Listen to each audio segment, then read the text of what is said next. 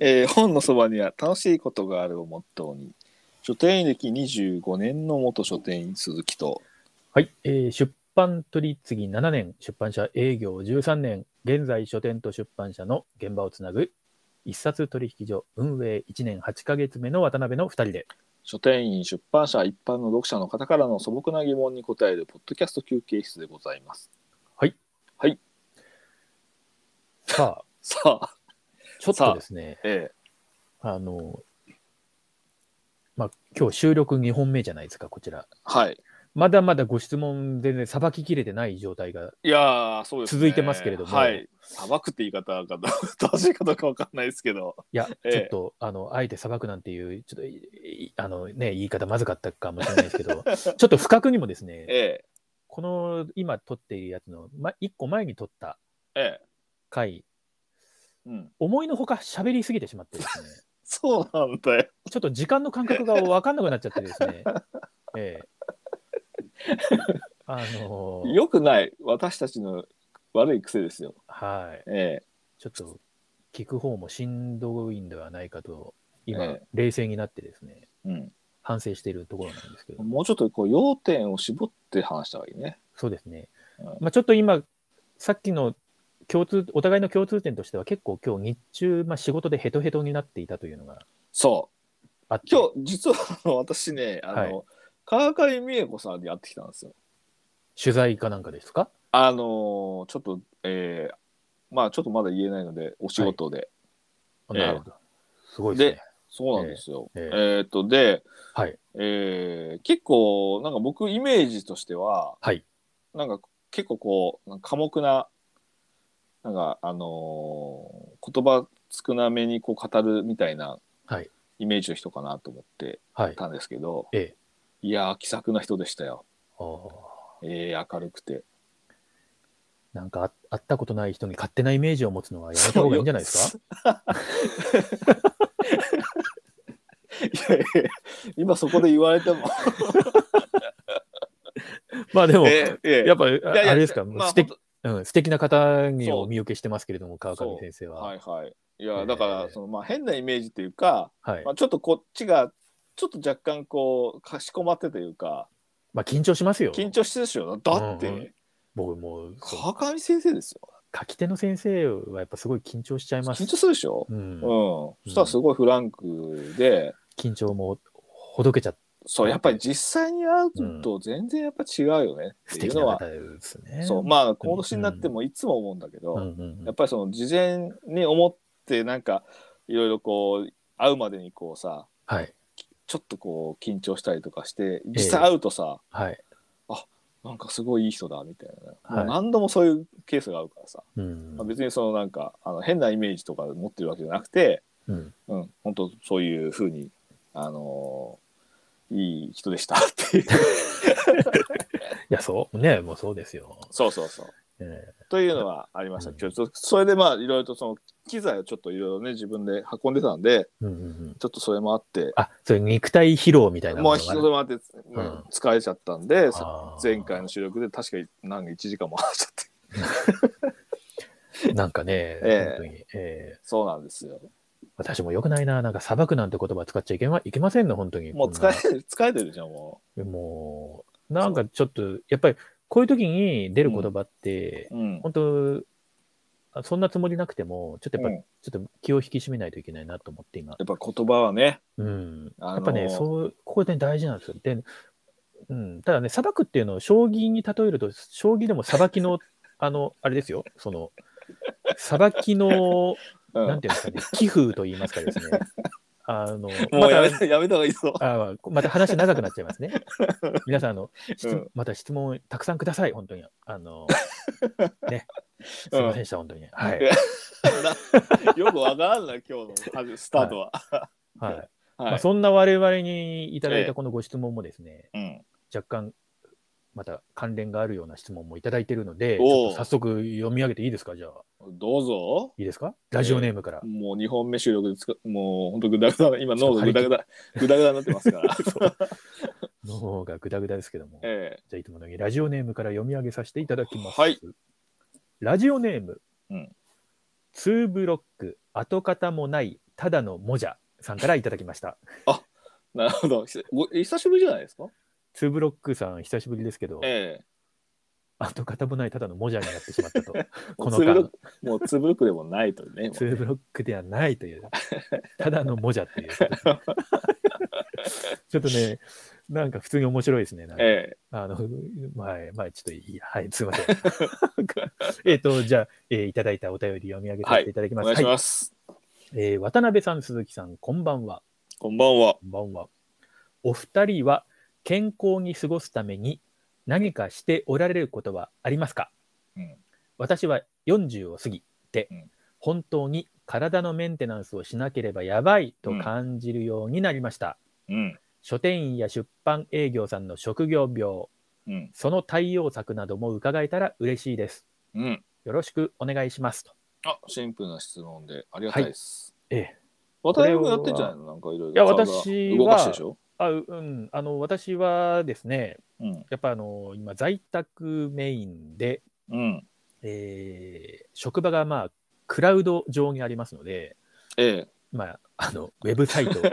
運え。営、そう、そうだよ営ね。業などなど、はいはいはい。まあ、オンラインで、ズームでうん。打ち合わせ、商談もさせていただきますし、うん。えーそういうサイトのいろんなことっていうのは全部クラウド上にありますから、えそうするとですねえ。、うん。もう目と、まあ、耳と脳と、まあ、しあのオンライン喋ってこうやって口も使えますけど、うん。まあ、首から上で大体、あとはまあ手先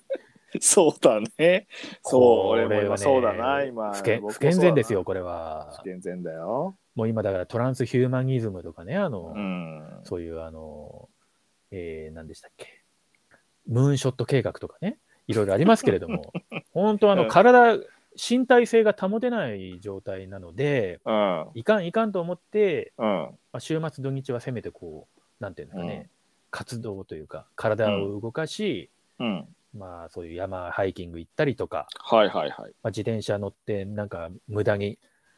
通勤用で買ったクロスバイクで、うん。重たいクロスバイクで謎に京都の峠に 行って、うん。あのー、傍から見たら、なんでわざわざそんなしんどいことをやってるんだと。うん。でも明らかに、この、なんていうんですか、クラウド上では味わえないことを味わっていてですね、はいはいはいとはても、あのー、すがすがしい気持ちにな っているんい。いいですよ。ね。はい。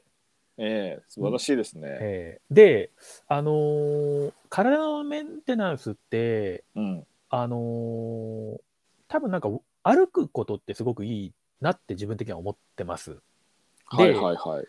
です、です、あのー立ち仕事だと、いや、でも歩いてますよってなるんですけど、うんうんうん。多。分ちょっと違くって、うん。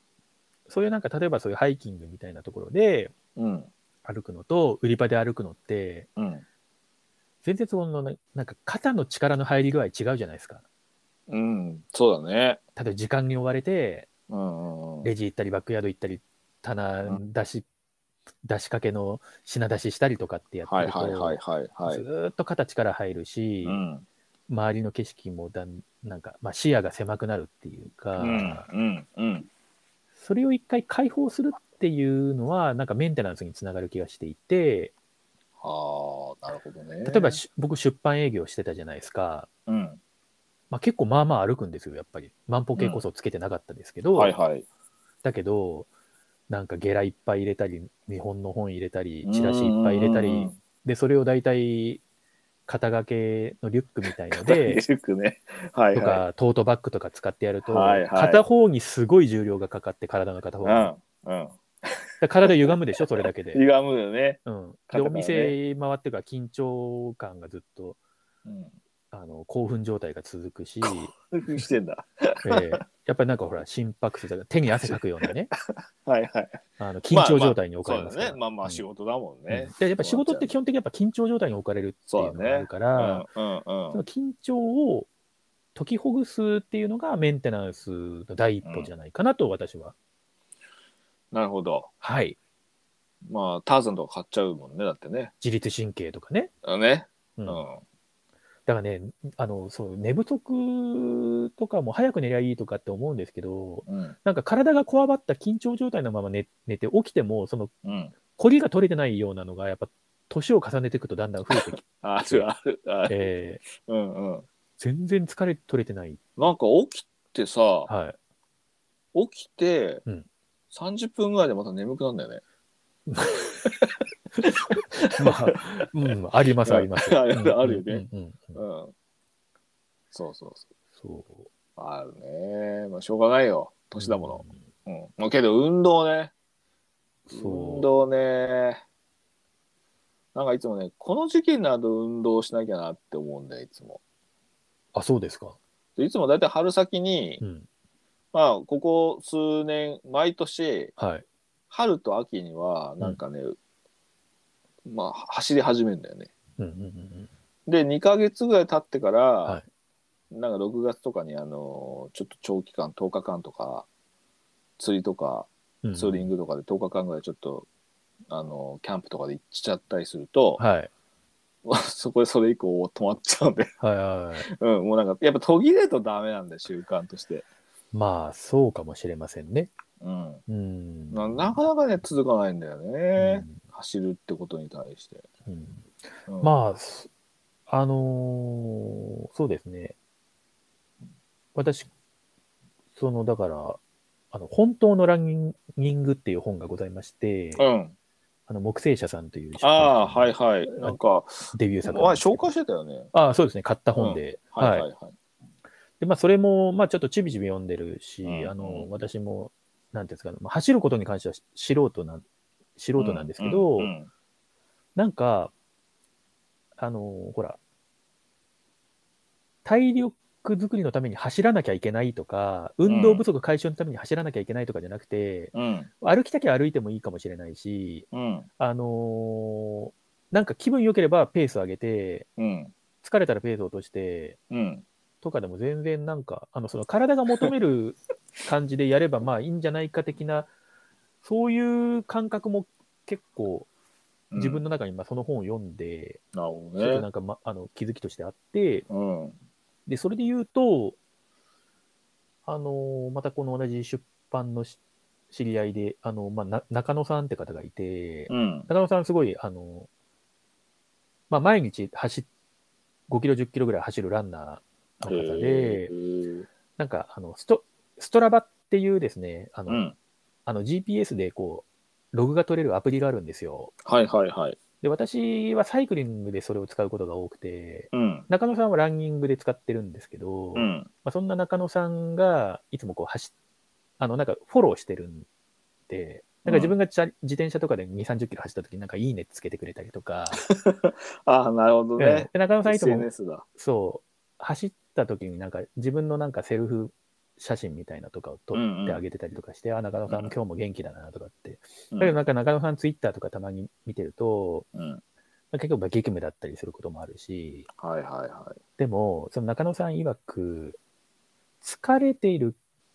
からこそ、い。うん。疲れを解消するために走るんだみたいな感じのテンションらしいんですよ。へえ。だから疲れてるから今日は走れないじゃなくて、うん。仕事で疲れたから走ってリフレッシュするんだっていう感じ。鈴木さん、気持ちこれですよ。いやー。そうです。だから、 ああー、今日も仕事疲れた。いや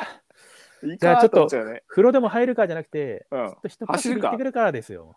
そうか、そうか。ちょっと、うん、だから僕も結構ハイキングとかそれに近い感じがあるっていうか感覚として。やっぱなんか、ああるる種こう緊張やこりがほほぐれんじゃないですか、走ると。ほら、まあ、東京にいた時とかは結構走ってたんだけど、春先とか。はで、やっぱりさ、なんかみんな音楽聴きながら走った方がいいとか言うからさ、い。うんまあ、自分のお気に入りのさ、うん。はい。 I、iPhone に入ってる音楽をさ、えイヤホンかけて走ったらさ、ーはい。音楽のペースに合わせちゃって さ、走れないのよ、うまく。はいはいはいはうん、リズムに合わせて足出しちゃうからさ、い。えでなんかすごい気持ちよくてさー、えうん、でそれ以来僕あの音楽聴きながら走ってないですけどーあそうですか。そうだから走る時はねだからそういうのあるけどまああと、はい東京にいた時は、はい結構街中だったんで駅前とか走ったからあはいはいはい なはんか結構明るかったんだよねい。う、ん。まあま街中東京明るいじゃない夜あ、そうですね。うん、仕事終わって本当に8時9時とかで走るんだけどさ、えーこっち来たらさ8時9時だとさ真っ暗で さあの ー結構危あないののよヘッヘッドライトでもつけといた方がいいぐらいですよね。危ないのよ危ないあの危ないほ歩道の段差とかでつまずいたりして危ないからさ、うん反射ベストとか着ないと車にひかれるかもしれない、本当に。そうそうそれもあるし、うんあと草刈りとかしてないと、うん道の両サイドに さ速ざ攻、雑草とか側溝隠れたりとかさ、うんで走ってるとそのあのはみ道路にはみ出した草にさうん、あの袖とかさ、うん引っかかっちゃったりとかしてさ夜中マダニもついちゃうからねね、そうだからさほんと真っ暗だからさ、うんあのーちょっとその辺道慣れてるとこじゃないとさ怖くてさ走れない、えーうん、でまああとほら今すごいフィットネス流行ってるからああ、はい、のーお金払っていけばいいんじゃないみたいなのもよく言われるけどうねんうんメンテナンスとしてうんまあけどあのいつもね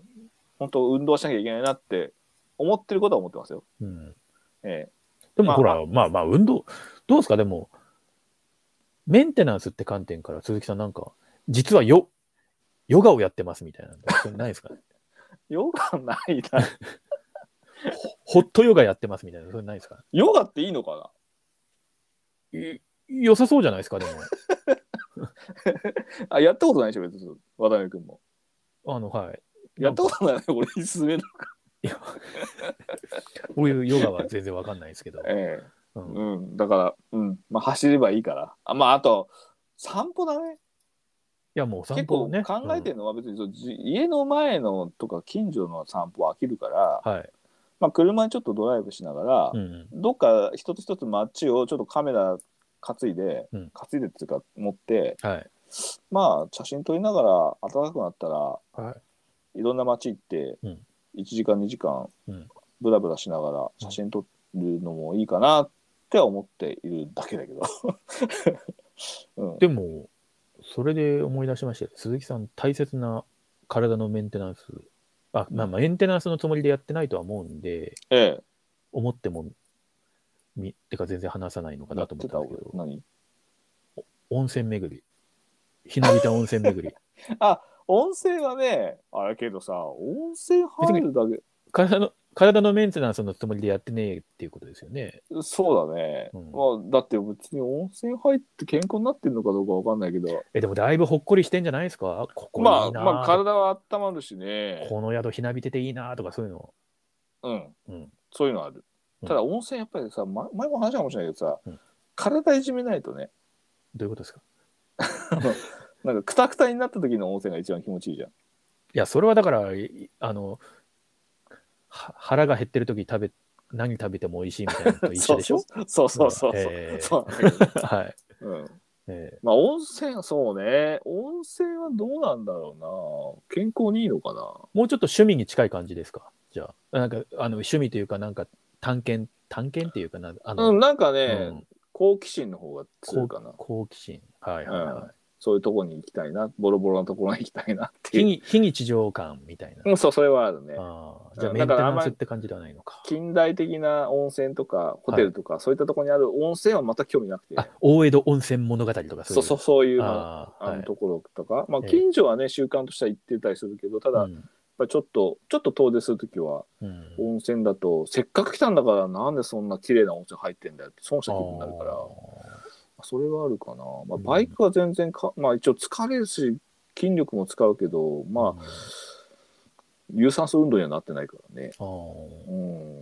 まあなんかそういう普段のメンテナンスはやらなきゃいけないと思いつつやれてないんで多分僕はツーブロッカーとか友成さんと 同じ気持ちになってますよ、うーうんんまあ、職業病っていうと書店員で職業ってなんだろう腰痛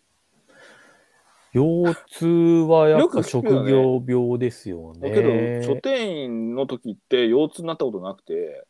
はあ、そうすごいそう大体ね中腰で作業をしなかった、それは意識して。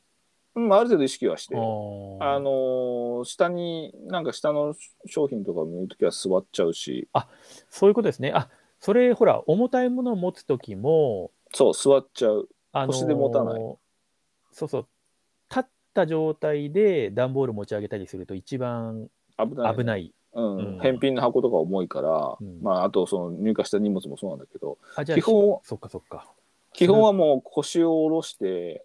低いところはもう体じ、あの、足を曲げて、そう足を曲げて、低い体勢をとって、そうでからうん足で上げるって感じを、なんか昔から、昔になんかそれも教わって、初めてバイトした時に。それをそう教わ教えてくださったのはすごいですね。うんそ一れ回そうやって超重要。そうん。う。だから一度も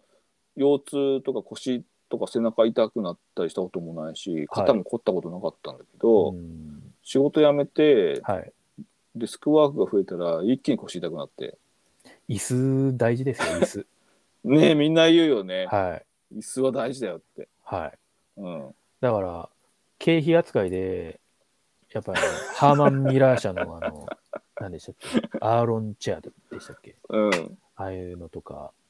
そう 20, そう20万ぐらいしますけど。ねえ、まあ10万、20万とかさ、ええ俺いつも思う、はいいつ僕、なんか悪い癖かいいいい癖なのかわかんないけど、はい。あの物を買うときに、例えば椅子とか、はい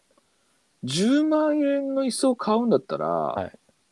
まあ似たような形の2万円の椅子を買って、え残り8万は別のものに使いたいって思っちゃうんだよね。え。まあ、いや、それがまっとうな感覚かもしれないですけど、 うんでも、椅子を実際、なんかショールームみたいなとこ行って座ってみると、うん。そうそう明らかに違う上に、ああいうのって、長く使えば使うほどその差が出る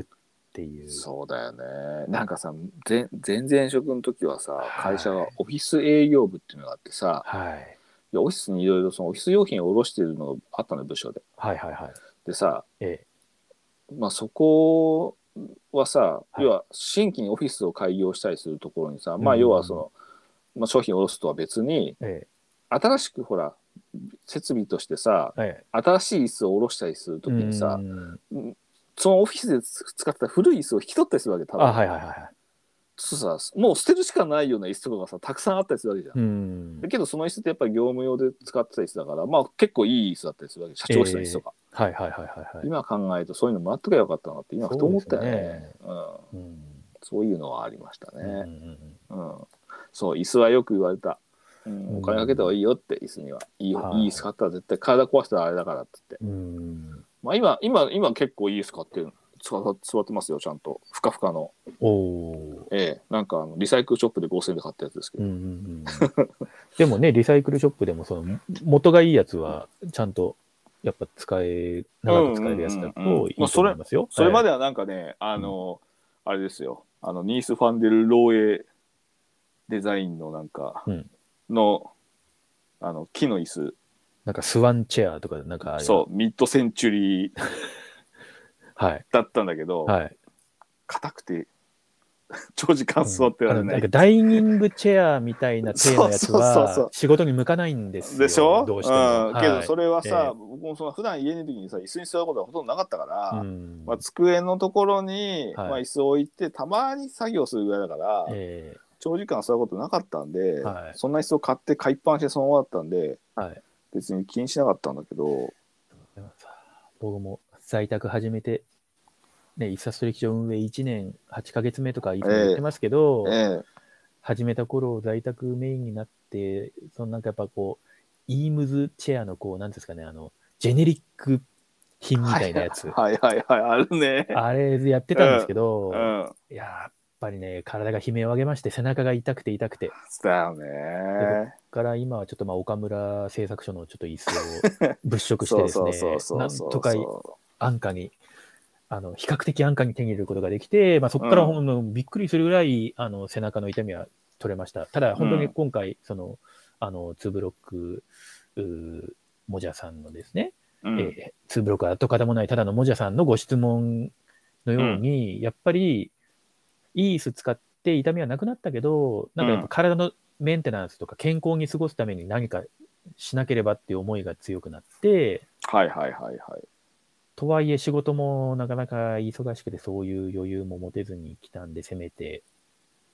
うん。そういう、どうやったらその肩の力をぬ抜ける時間を作れるか、いうこと。うん。そうね。まあ、毎日日々で言ったらでも、お風呂、お風呂ね。ね。うん、そうそうそう。で、お風呂も結構ちゃちゃっと入って、その、さっきの言う、あれで言うと、ね、あの、肩に力入った状態のまま出てきちゃうんじゃなくて、なるべくうん。ほぐ、ほぐれる感じのうん。お風呂の入り方とか、まあ背中とか筋肉こわばってるからね、本当にねう、ん座ってると。思ってる以上にこわばってて、結構それって意識しないと取れないんですよね。ねえうん。まあ、マッサージとかさ、なんか結構温泉とか行くと、たまにほら、マッサージチェアとかあるじゃないああ、はいはうん。いはい。うん。あれは時間があったら結構やっちゃうね。うん。うん。あれやけど眠くなっちゃうんだよね。うん。あれ気持ちよすぎて。いいですよね、あれは。うん、あれいいよね。えー体ポカポいいカいいでよ。そうそうん。う。うん。いいよね。うん。温泉行きたくなってきた。うんうんうん。でもそうなんですよね。その、精神的、いやメンタル的なところをほぐすみたいなのは、本当にもう、うん、まあ、すなんかスマホの電波とかもうん。うまく入んないような場所に行っちまえば、 うん。もうどうやったってマインドフルになりますからね。つまり、そうだね。あの、鈴木さんだったら、その次に行って、そう。山の上行くとないあの、電波入んないんでね。で、熊も出るかもしれないし、うん。はアブ、アブやらなんやら虫がいついはいはい。やってくるか分かんないしってなったら、正直、締め切りがいつとかっていうのは、一旦ちょっと棚上げできるじゃないですか、な んか。まあ、まあそうそう。そういうこと忘れられるからね。そう。それがやっぱりなんかリフレッシュで、うん。まあ、ある種のこうメンテナンスっていうか、そう。なんかね、でしうん身体的な、物理的なその筋肉とか関節とかのメンテナンス、まあ、うん健康のための適度な運動とかのメンテナンスってじゃなくて、はい。さっき言った、その渡辺君言った、その精神的なメンテナンスは、うんほんと重要で、えまあ、あの、そういう釣り場とか、特に僕なんか行くえとう、ん全くね、考えないから、日常のことを。も川川と魚と自然だけのこと、いい天気だなーっつってう、ねぼーっと、うん、川川っぺりで釣りの合間にね、あの、トンボやら蝶々やらがね。そうそうなんかそう そうで音は川の音しかないから、ええうん、あれあの瞬間はね本当ねあのあの瞬間を感じるために行ってるから、うん変にあのこう人工的な、まあまあ、あの家とか、うん土手とかが土手とか堤防とかがあるような川にで釣りするのはちょっと野暮だなと思っちゃってはもうやっぱり自然のあの渓流の方上流の方に行った方がい。うん。いいなっていうのはあるよね。そうですね。うん私もだから先週、なんか比叡山の登山口から入って、はいはい。別に山頂に行くわけでもなく、途中でちょっとこう、尾根の道を行ってとかっていうので、うんあの、歩いたことない、ちょっと尾根道をいくつか行って、もちろんなんかあの、GPS とかで、あの、道迷いしないような対策をしつつ行ったんですけうど、んそのヤマップっていう使ってるアプリで、はいはい。 2年、1年か2年前ぐらいにそこを通った人が、なんか道が途切れちゃっ、ほほ崩落して途切れちゃってるから危険みたいな投稿をしているルートに、本当に崩落してるのか気になって、もう1年ぐらい経ってるから誰か整備してくれてるだろうと思って行ったら、うん。うん本当に崩落したまんまで、はいはいはい、はい。倒木がいっぱいそこにあっうて、んそうのん谷はなんかまあ、雨降ってたら多分水がジャーって流れるんですけど、うんまあ基本なんか砂地みたいな感じになうってて、んで、もう引き返すと、ぐるっとまたなんか2時間ぐらい戻んなきゃいけないん で、そこ抜けると10分ぐらいで、あの、うん行きたかった場所につけるんで、はいはいはい。で、一回その谷に一回お降りて、もう背丈以上の谷なんですけど、うん。降りて、倒木を伝って、反対側に上がろうとして、結果でも上がれたんですけど、うん。あの、一個こう、右足を力入れたら、そのち、土台になってた木が折れましてで すね、すねを負傷したんですよね、なんか。まあ、打撲してちょっとこう、まあはいはいはい血が滲んだぐらいのあれうなんんですけど、うんうん。まあ、明らかに日常じゃなくて、まあ、 そうエマージェンシー だし、で、自分がその選択をしたから誰のせいにもできないもうし、そうだね。うん。そうそう。で、あとなんか伏線として、なんか2週間前ぐらいにボルダリング体験とかで、ボルダリングジムになんか行った時に、 うん。 3点指示という、三点指示ね。あれをうんマスターしてたのはいはいはで、いはいはい。 3点指示で行ったから木が折れたけど、うん。それで体ごと持ってかなくて済んだっていう か、まあ、すねぶつけたぐらいで済んだっていうのがあってはいはいはなんかすごい、あの、またこの、フィールドでの経験値が少し上がったのと、 あの、いい意味のほどリフレッシュになったっていうか。はいいでや、なんかさ、そうそういううんそういうのを、やっぱね、体がね、生き返る感じがするんですよ。うん。うん。わかるな。なんか、うなんか本当け山岳渓流なんで、うん渓流って初めて行くところは、まあ、渓流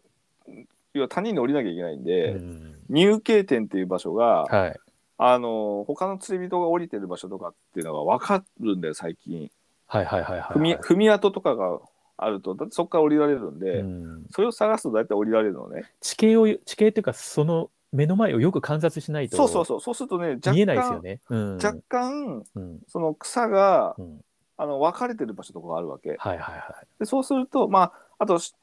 まあ林業の人たちはそこにあのピンクテープみたいなやつ。ピンクテープ貼ったりするんだけどはいはい。まあない時は大体釣り人がそこ入っ有名な川だったりすると、まあ、結構釣り人がいるところだとええそういうところを見るとうん。そこから降りられるみたいなところが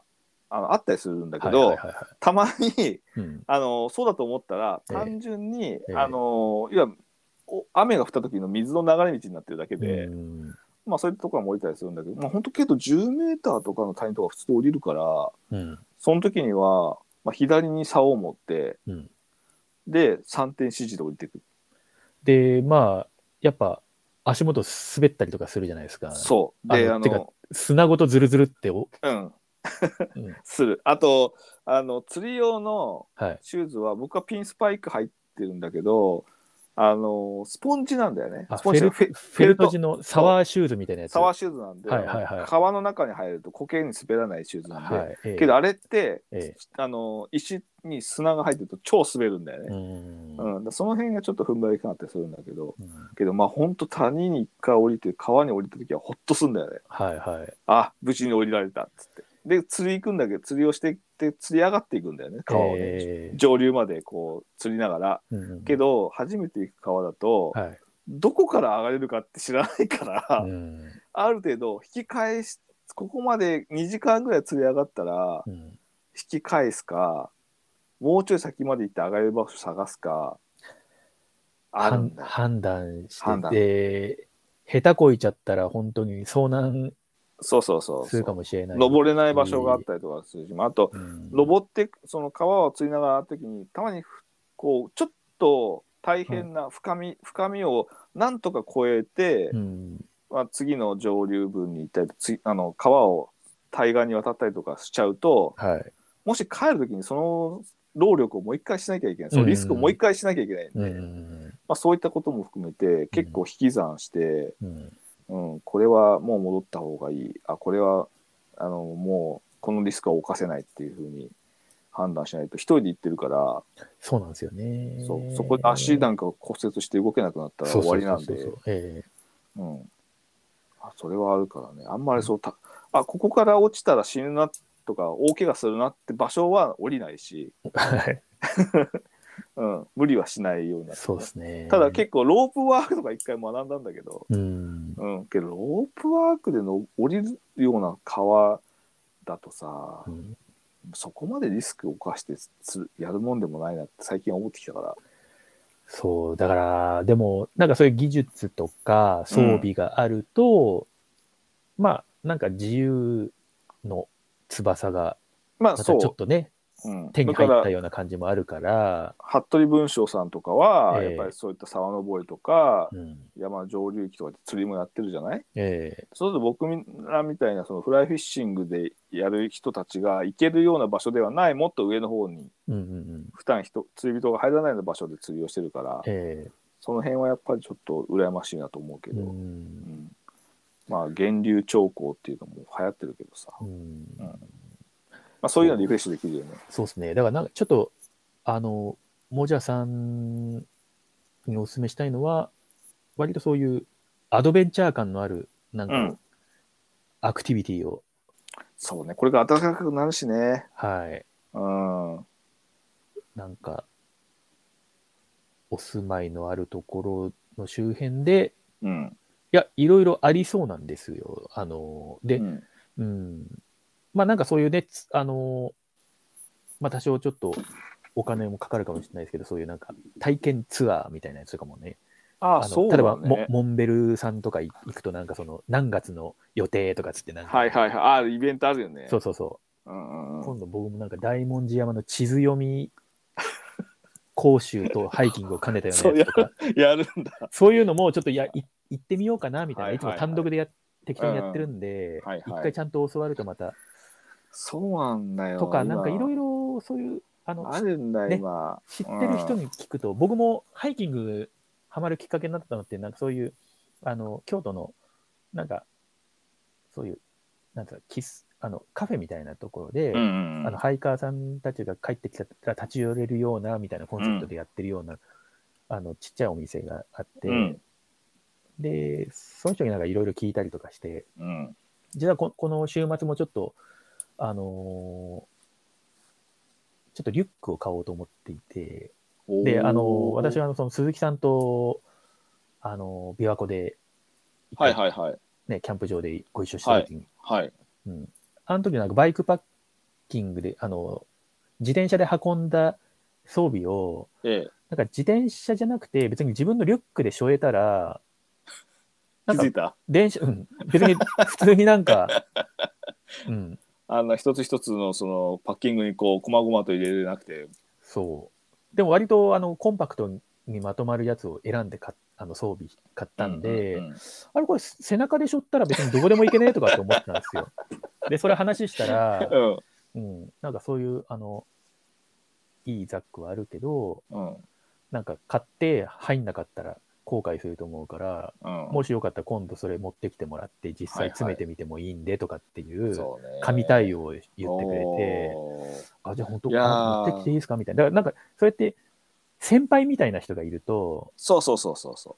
あのその人にと一緒に行動しなく ても、なんか困ったはらいはいちょっとその人う。にそう、会ちょっにと聞いてみるみたいな。そうそうそうそう。あるよね。まあ、おまあ、まあ、ほ書店もそうだけどさ、やっぱちょっと話し相手がいるお店ってのはちょっと特別感あるよ、ね。いやーでもそうなんですよ。それかもしれない。あーちょっとだ習い事とかするのもいいかもしれないですよ。だから、あの、ほら、別にあアドベンチャー感なくても、ー。うん。わかんないな。なんか、あの、お菓子作り教室とかわかんないけど、そ 違うか。研修時とか、研修時とか。編集時 とか。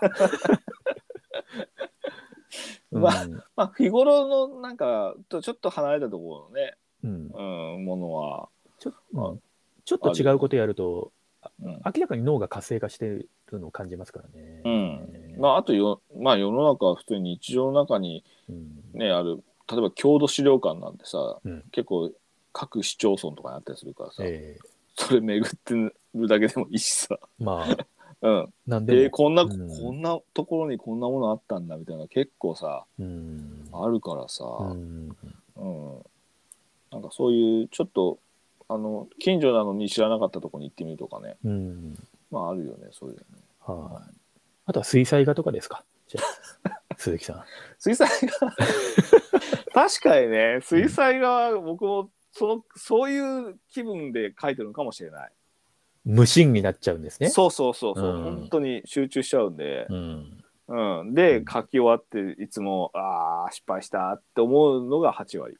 うまくいかねえな、みたいうな。まく本当水彩画ってうんそれがまあ今なんかそれがハマってる理由でもあるんだけどええなんかやっぱりねちょっとね本当イライラするんで描いて、うんうん、ししあの下絵の線画までは、うんあなんかうまくいった線画っつってじゃあこれあと色塗るだけだと思うけどはまたその色がさ自分がイメージした色にならなかったりとかさ水彩ってその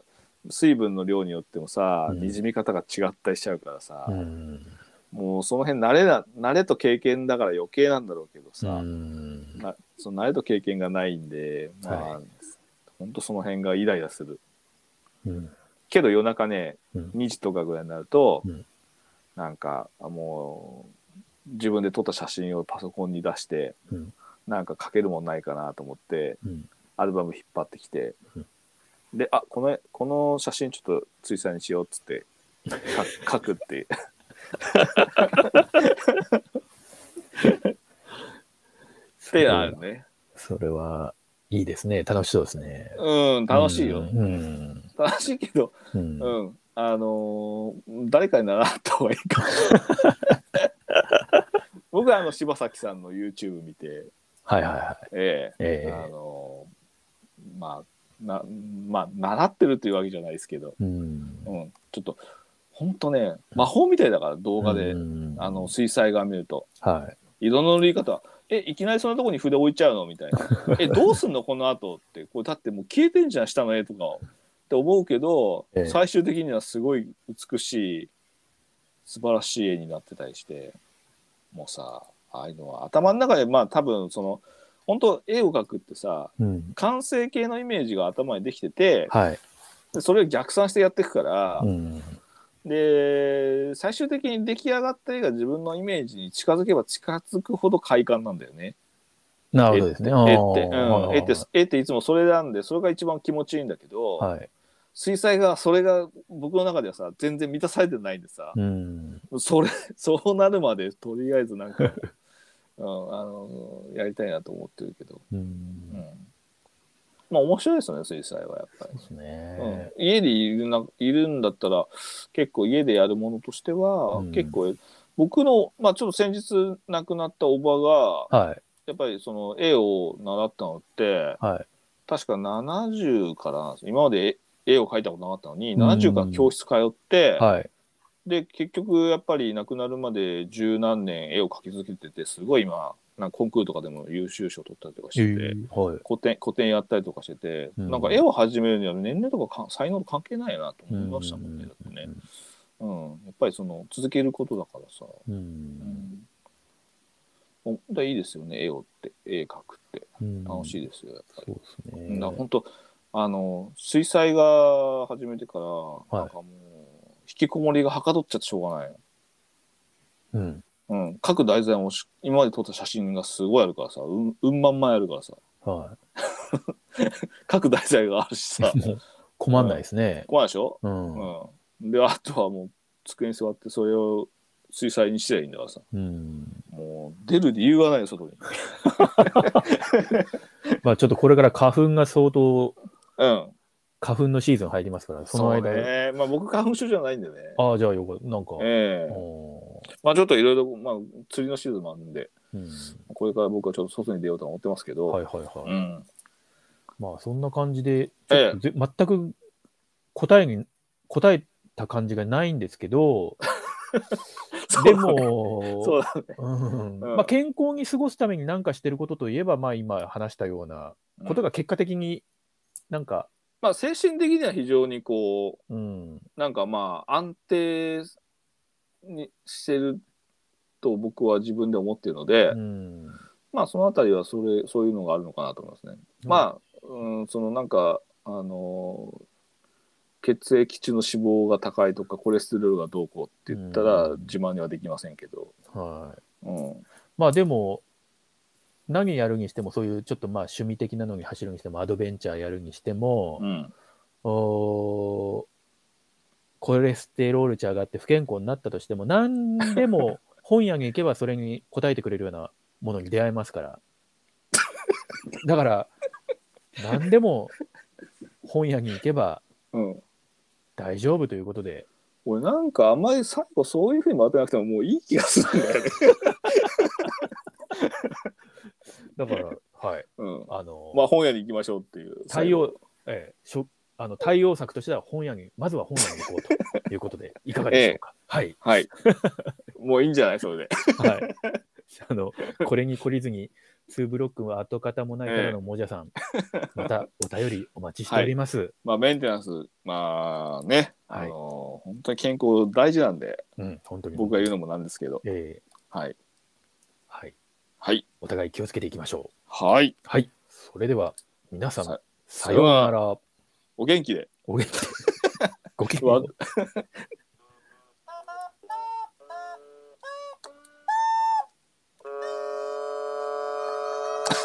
なんか暗いになっちゃった。